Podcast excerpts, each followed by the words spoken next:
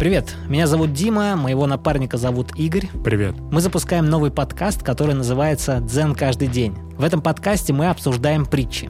Хотя правильнее будет сказать, мы пытаемся понять нравственный посыл каждой притчи и перенести ее смысл на современную жизнь. Мы предлагаем вам понаблюдать за нашими рассуждениями, и, возможно, вы подчеркнете для себя что-то новое. Поскольку мы не претендуем на верное трактование притч, то предлагаем вам присоединиться к нашим социальным сетям и обсуждать смысл каждой притчи вместе с нами.